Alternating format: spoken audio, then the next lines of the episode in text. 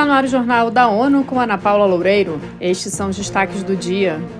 Crise Israel-Palestina. Agências humanitárias da ONU pedem um basta.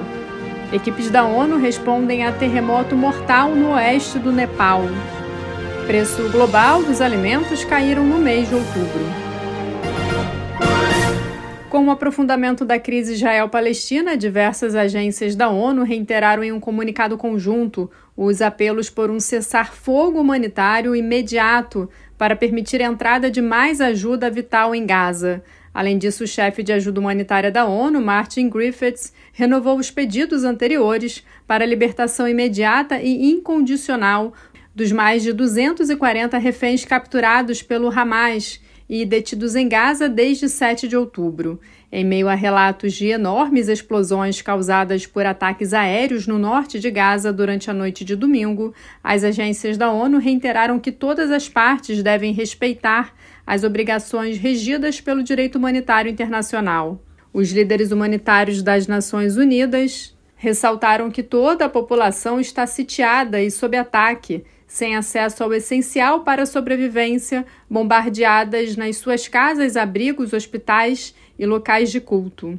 De acordo com o Ministério da Saúde palestino, o número de mortos desde 7 de outubro chegou a 9.770, incluindo 4.008 crianças e 2.550 mulheres. Cerca de 2.200 pessoas, incluindo 1.200 crianças, estão desaparecidas em Gaza, a maioria delas pode estar presa sob a quantidade cada vez maior de escombros. As equipes das Nações Unidas no Nepal estão respondendo ao terremoto devastador no oeste do país, em meio a relatos de que mais de 150 pessoas foram mortas e centenas de outras ficaram feridas. Felipe de Carvalho tem os detalhes.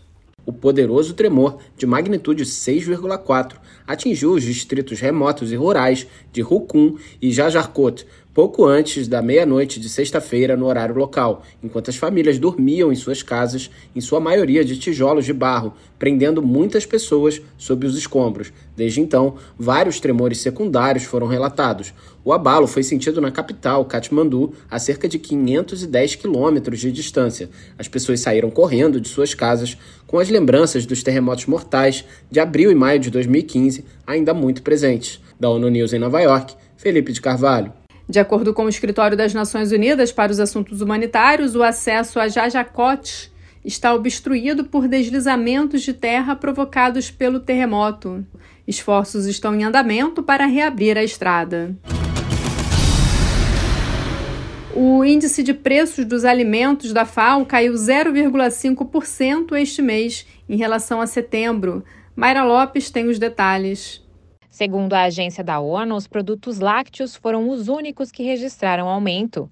O número, que acompanha as mudanças mensais nos preços internacionais de um conjunto de commodities alimentícias comercializadas globalmente, teve uma média de 120,6 pontos em outubro, uma queda de 10,9% em relação ao valor correspondente ao ano anterior. Da ONU News, em Nova York, Mayra Lopes. Os cereais diminuíram 1% devido à fraca demanda global Enquanto os óleos vegetais caíram 0,7%, o açúcar caiu 2,2%, mas permaneceu 46,6% acima do ano anterior. A carne teve uma queda de 0,6%. A Comissão Econômica da ONU para a América Latina e o Caribe, CEPAL, apresentou seu relatório anual sobre as perspectivas do comércio internacional na região. De acordo com o documento, em um contexto de comércio mundial muito frágil, o valor das exportações de bens da América Latina e do Caribe cairá 2% em 2023. Segundo o relatório, a região aumentará o volume de exportações em 3%, mas isso não será suficiente para compensar a queda de 5% nos preços de seus produtos de exportação. Por outro lado, o valor das importações de bens de consumo cairá 6%, Segundo a última projeção divulgada pela comissão em setembro, esse número reflete a fraqueza da atividade econômica regional, com projeção de crescimento do PIB de apenas 1,7% até 2023.